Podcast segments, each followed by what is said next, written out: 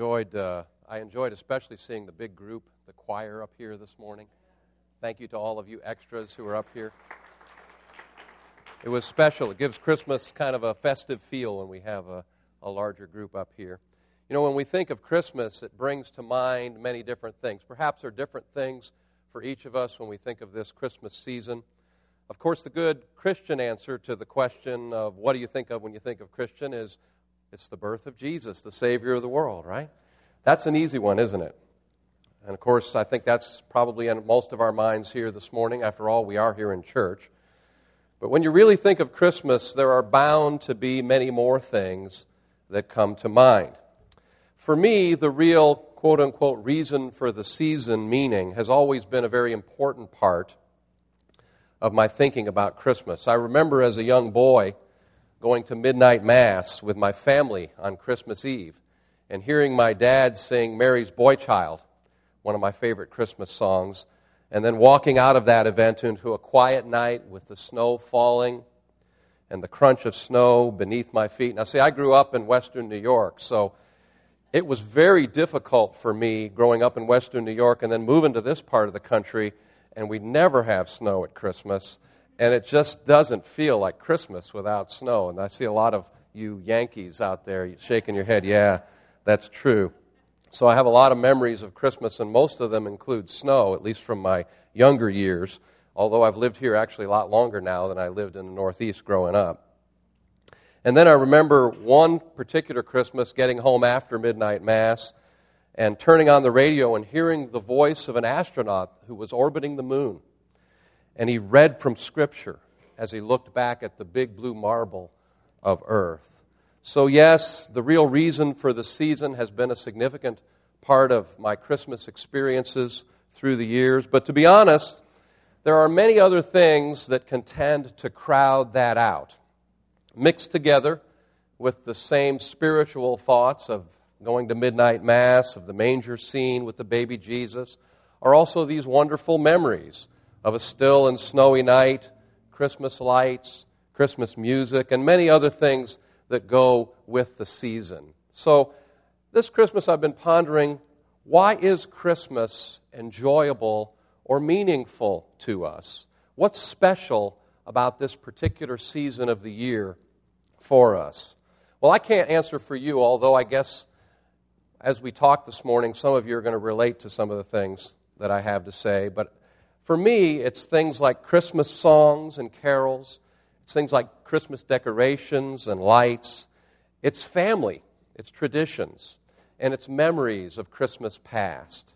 I have to admit that while I really enjoyed the carols we sang here this morning, and I always do, many of the Christian songs that have a very clear Christian theme, I really also like a lot of the secular Christmas tunes.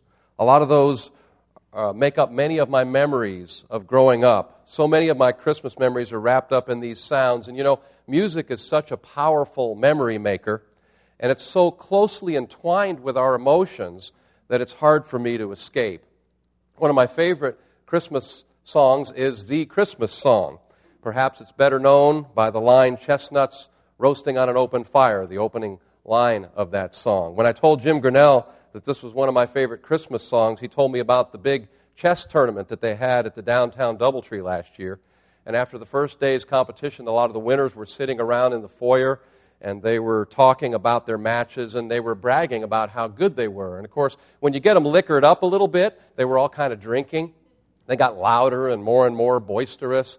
And finally, the clerk at the front desk couldn't take any more and he kicked them all out of the lobby, said, Leave. And the next morning, the manager came in and he called the clerk into his office and he said there had been several complaints about the way he'd treated all of these chess players. They'd been rude. He'd been rude to them. That was the report he'd gotten. He said, Why didn't you, instead of kicking them out, you could have just asked them to calm down and be just a little bit less noisy? And the clerk said, Well, you know, I'm sorry, but if there's one thing I can't stand, it's chestnuts boasting in an open foyer.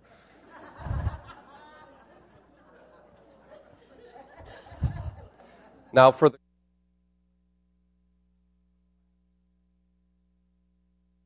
When I was in college, a friend and I rewrote the lyrics to the Christmas song, and we included many of the names of the guys who were on my dormitory wing. We called it the Shekinah Christmas song. the name of the dorm wing that I was on at ORU was Shekinah. And in a moment of inspiration, now when you hear this, some of you may think it's more like a moment of perspiration.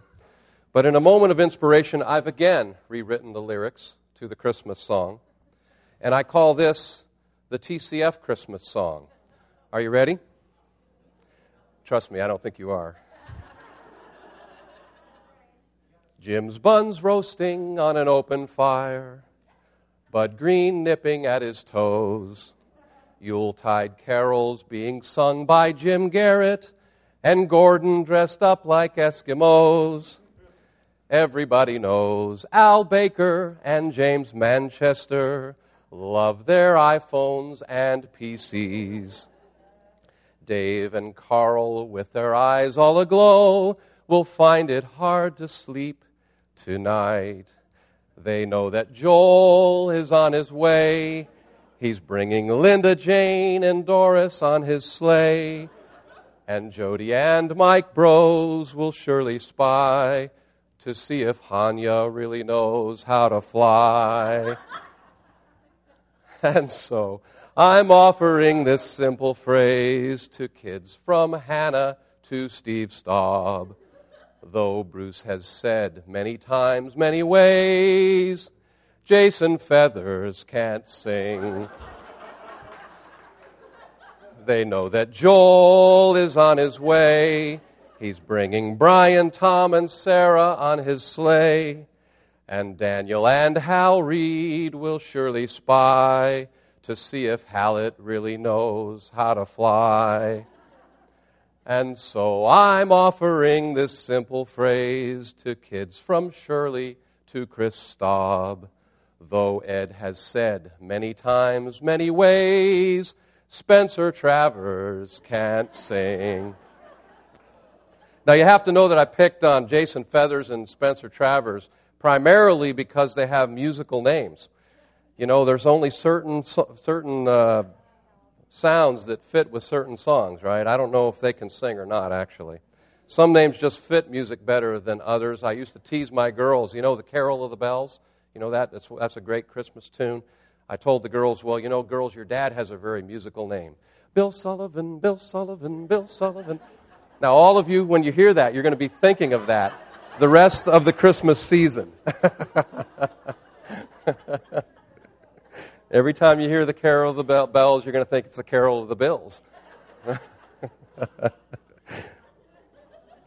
My dad had a Frank Sinatra Christmas album with a version of the Christmas song, as well as the more famous version uh, by Nat King Cole. And when Barb and I were first married on our very first Christmas as husband and wife, we lived in Memphis, and because I was still working on uh, because I was still working in radio then, I had to work on Christmas Day. Matter of fact, the first couple Christmases that we were married, I worked on Christmas Day because radio stations don't shut down. And we couldn't afford to travel to visit my parents or hers for Christmas anyway, but I couldn't have gotten the time off even if we could have afforded it. So we had to make new Christmas memories. Barb probably remembers uh, that first Christmas where we lived in this townhouse in Memphis that was very poorly insulated. So one of her Christmas memories is she actually got frostbite Unbelievable.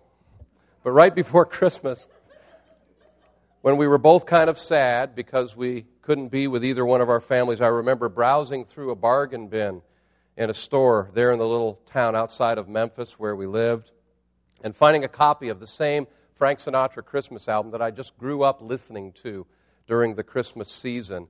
And I have to admit that it provided me just enough of a taste of my childhood Christmas memories that it helped me get through that very first Christmas without my extended family, my parents, my brothers and sisters. This memory also serves as an example of a problem that I've had with some Christmases through the years, on and off, as we've celebrated Christmas. Christmas music, lights and decorations, family, tradition, memories, these are the kinds of things that most often come to mind when I think of the Christmas season. They're so ingrained in me and they're so clearly associated with the season that they create expectations in me as we approach Christmas every year. And when some or all of these things are missing or they somehow fall short, my expectations are not met. And I can get somewhat melancholy during this time of year. Christmas can be somewhat of a letdown for me. And you know what? I know that I'm not alone. Many people experience seasonal depression this time of year. Jim Grinnell told me just this week about his uh, counseling business. You know, Jim does a lot of counseling outside of TCF. And he says this is a tough time of year for him because people come to him with the most difficult problems during the Christmas season. So, this is true. People want things or circumstances they don't get, or something about the season, for whatever reason, does not live up to their expectations. Some people call this the holiday blues. I found some information on this phenomenon. It said sadness is a truly individual feeling. What makes one person feel sad may not affect another person. And typical sources of holiday sadness include things like stress and fatigue, unrealistic expectations, over commercialization, financial stress, and the inability to be with one's family or friends. One study showed that as many as one third of adults experience at least the holiday blues, if not outright depression, during the Christmas season. Now, you know, there's nothing wrong with these good things that we enjoy about the Christmas season. There's certainly nothing wrong with being with family and friends at Christmas. There's nothing wrong with Christmas songs, Christmas carols, nothing wrong with decorations, nothing wrong with Christmas memories. But I've been challenged and convicted, especially this year, as I've pondered why some Christmases seem so much better than others to me. Is it more than just the pressure of the busy schedule that we all have? Christmas seems to be busier doesn't it? Every year, there's more and more to do. Is it more than the pressure to get gifts to give or cards to send? Well, for me at least, and I'm guessing that this is true for at least some of you here this morning as well, it goes deeper than these common reasons that some of us are inclined to say, bah humbug, when it comes to the Christmas season. When Christmas season makes me melancholy, it's usually because something about the season doesn't meet my hopes or expectations or memories. But I have to be honest, and I have to say that I realize that my expectations are not only wrong expectations, they're not only unreasonable or unrealistic in some ways, they're also misguided. And more importantly, they're especially misfocused.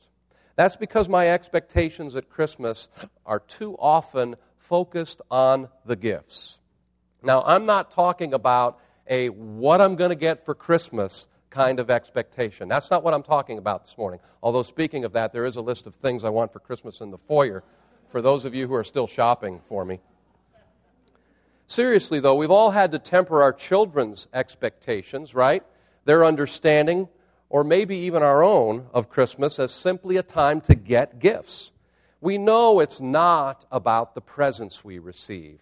I'm really way long past that view of Christmas.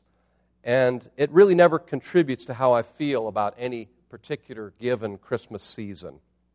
In fact, in our house, we don't really do much gift giving at that at Christmas time for that very reason. Barb and I made a genuine effort since early in our marriage to lower the expectations about who gives what to whom because we really do not want Christmas to be about getting gifts. When I say that my expectations at Christmas are often on the gifts, I'm talking about the gifts of family and friends. I'm talking about the gifts of wonderful Christmas memories and Christmas traditions, the gifts of enjoyable Christmas songs that stir my emotions. And the thing is, these are all good gifts. These things are good things. I think they are blessings from God. And if they're blessings from God, that means ultimately these things are from Him. But here's the problem these gifts are byproducts, they're trappings. They're not what Christmas means, and they're not meant to be the focus of my holiday thinking or my satisfaction with any given Christmas. They're not supposed to be what I embrace about Christmas. That doesn't mean I can't or shouldn't enjoy these things. They're just not meant to be the focus. In some ways, and sometimes, I have to be honest, I find myself inadvertently embracing these gifts and not the giver of these gifts. I find myself seeking meaning and satisfaction for the season in these gifts rather than the meaning and satisfaction that's found only in the giver. And inevitably, when I do that, I am disappointed. I'm let down. Christmas is not all I've cracked it up to be when I take that attitude. And I realize this is my own fault. And at those times, it's clear that I've forgotten what Paul has written to the Philippians in Philippians 3, beginning with verse 7. But whatever was to my profit, I now consider loss for the sake of Christ. What is more, I consider everything a loss compared to the surpassing greatness of knowing Christ Jesus my Lord, for whose sake I have lost all things. I consider them rubbish that I may gain Christ. Now, in verse 7 of this passage, when Paul wrote of these things, he was referring to his success, to his credentials, the good things he was done. And it was really in the context of how we're saved. He used the language of business to describe this profit and loss. But then in verse 8, he made these things a little more inclusive of other ideas. He said, everything else, or some versions say all things, are worthless by comparison to knowing Christ. Let me read another version of this passage to uh, flesh it out a little bit further. This is from the New Living Translation. I once thought these things were valuable, but now I consider them worthless because of what Christ has done. Yes, everything else is worthless when compared with the infinite value of knowing Christ Jesus, my Lord. For his sake, I have discarded everything else, counting it all as garbage, so that I could gain Christ and become one with him. Paul here is making a comparative statement. He's not saying that there's no good in these things. He's saying that compared to Christ, there's no worth in these things. After Paul considered everything he had accomplished in his life, he decided to write it all off as worthless when compared with the greatness of knowing Christ. We should value our relationship with Christ as more important than anything else.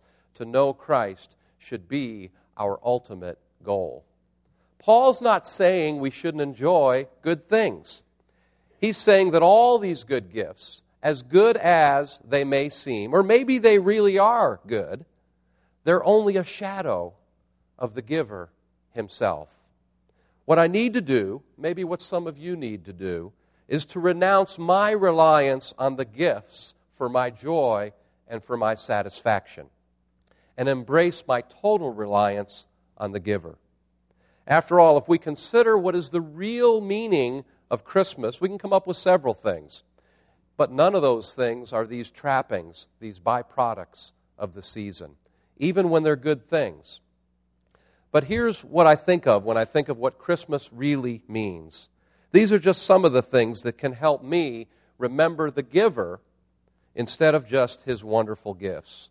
First of all, there's the reality of the incarnation.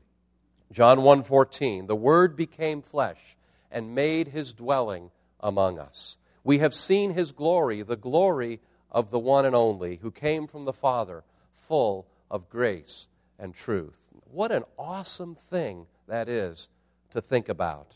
The maker of the universe takes on human flesh and lives among us. And what's more, he now lives in his followers by the Holy Spirit. He truly is God with us Emmanuel. As it says in uh, Isaiah 7:14, "Therefore the Lord himself will give you a sign: behold a virgin will be with child and bear a son, and she will call his name Emmanuel." And it says in 1 Timothy 3:16, "Beyond all question, the mystery of godliness is great. He appeared in a body, was vindicated by the Spirit, was seen by the angels, was preached among the nations, was believed on in the world, was taken up in glory. Then, of course, we have the promise. God promised redemption, and he delivered. Acts 13 23. From this man's descendants, God has brought to Israel the Savior Jesus as he promised. And later in Acts chapter 13, we tell you the good news. What God promised our fathers, he has fulfilled for us their children by raising up Jesus. In Galatians 3:29, if you belong to Christ, then you are Abraham's seed and heirs according to the promise. In Ephesians 3:6, this mystery is that through the gospel the Gentiles are heirs together with Israel, members together of one body, and sharers together, again, we see that word, in the promise of Christ. And then there's what Gordon talked about when he led our prayer this morning. There's the indescribable gift. It's an amazing thing. Not the extra gifts that come from the giver, but the giver himself and gift of himself to us salvation through our Lord and Savior, Jesus Christ. Think about this for a moment.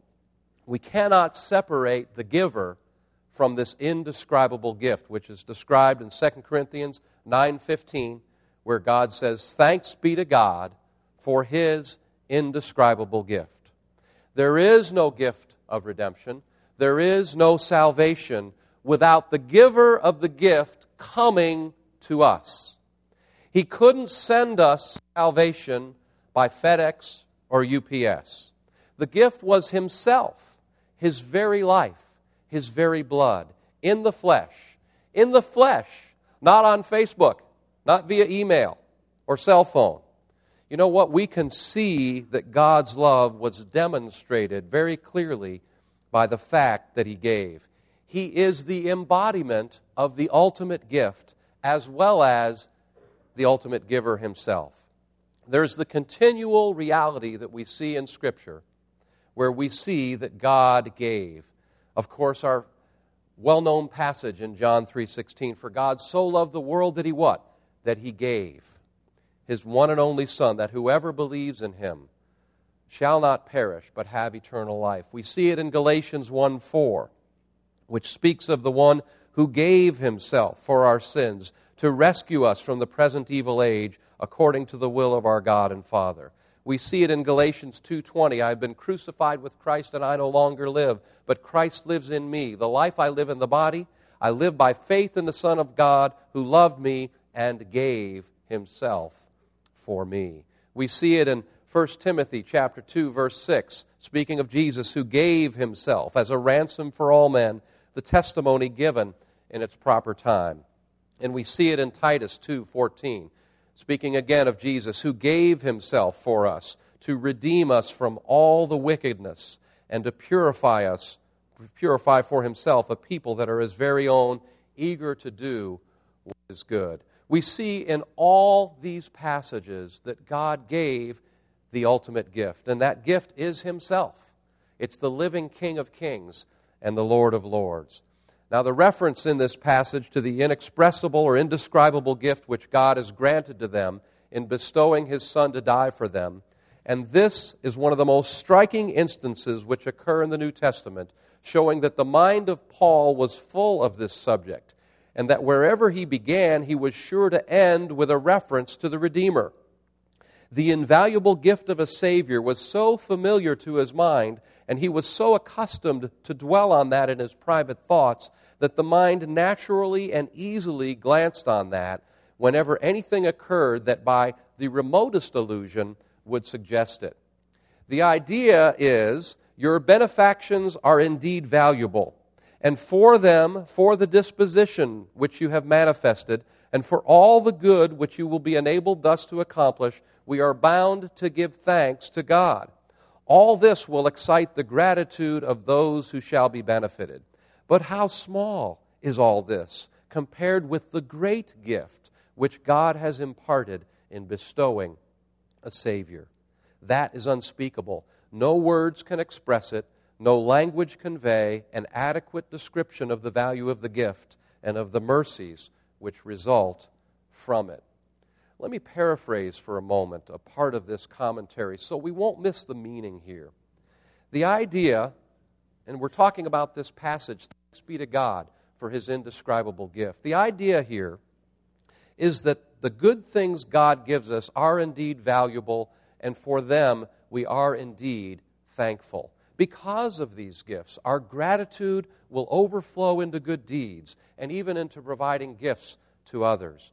But none of this compares to the great, even indescribable gift that God has given us in Himself.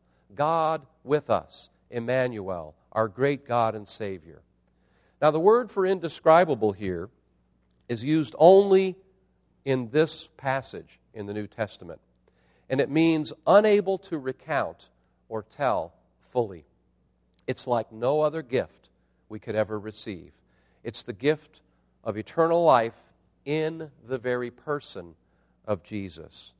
What we're talking about this morning is more than just a lesson about how to think about Christmas or what gives real meaning to this season.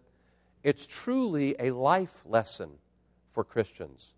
We sometimes find satisfaction in God's gifts, Christmas time or any other time of the year. But the gifts are meant to remind us of, to point us to the giver. We miss out when we settle for the gifts instead of the giver. We miss out on true joy. We miss out on true satisfaction.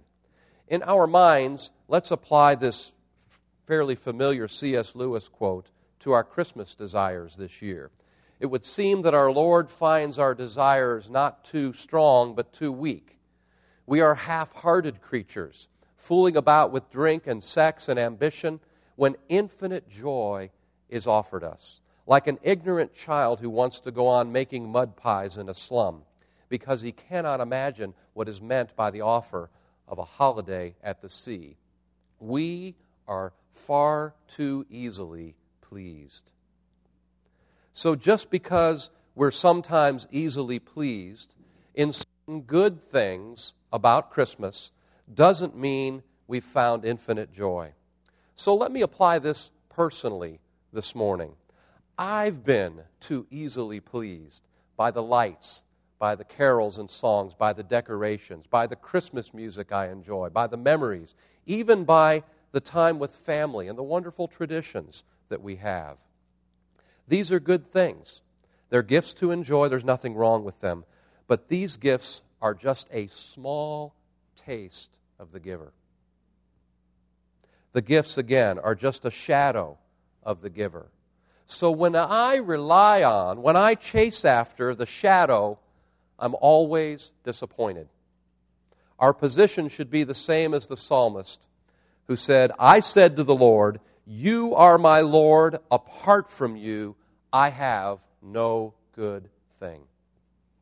John Piper wrote Christ does offer total satisfaction, much of it right now in hope and forgiveness and growing power to love, but all of it in the age to come when we will be made perfect in a perfect world. Then there will be no sense in which we will be disappointed in ourselves or in our circumstances at all. Piper says God is most glorified in us when we are most satisfied in Him. In closing, I'd like to read a poem by singer and songwriter Michael Card. As far as I know, he never set this particular poem to music, but it's an entry in his book which is called Emmanuel. The, the poem is called The Gift. And it says, Forgive me, O Lord, for being so dim. I've embraced all your gifts, put my arms around them. I was holding so tight, it was all I could do. I forgot that my arms belong just around you. Now, Jesus has taught to let everything go, all the things that you own, all the people you know. If you stop asking questions and simply obey, you'll possess them in a much more beautiful way. Amen? Heavenly Father, we thank you for the indescribable gift. And we pray, Father, that this Christmas season would be a new beginning for those of us who struggle with embracing the gifts and not the giver. Lord, if there are any here this morning who are in that place or have been in that place, I pray, Heavenly Father, you'd give us a new grace to look to the giver and not to the gifts. Father, we do thank you for the gifts. We are grateful that you are a gift giving God and that you give us so many things that remind us and point us to the giver. But Father, we pray that we would embrace only you this Christmas season. And Father, that we would embrace only the giver throughout our lives, not just during the Christmas season, Father, but when we enjoy other gifts that you bestow on us, that you give to us to enjoy. May we never hold on so tightly to those things.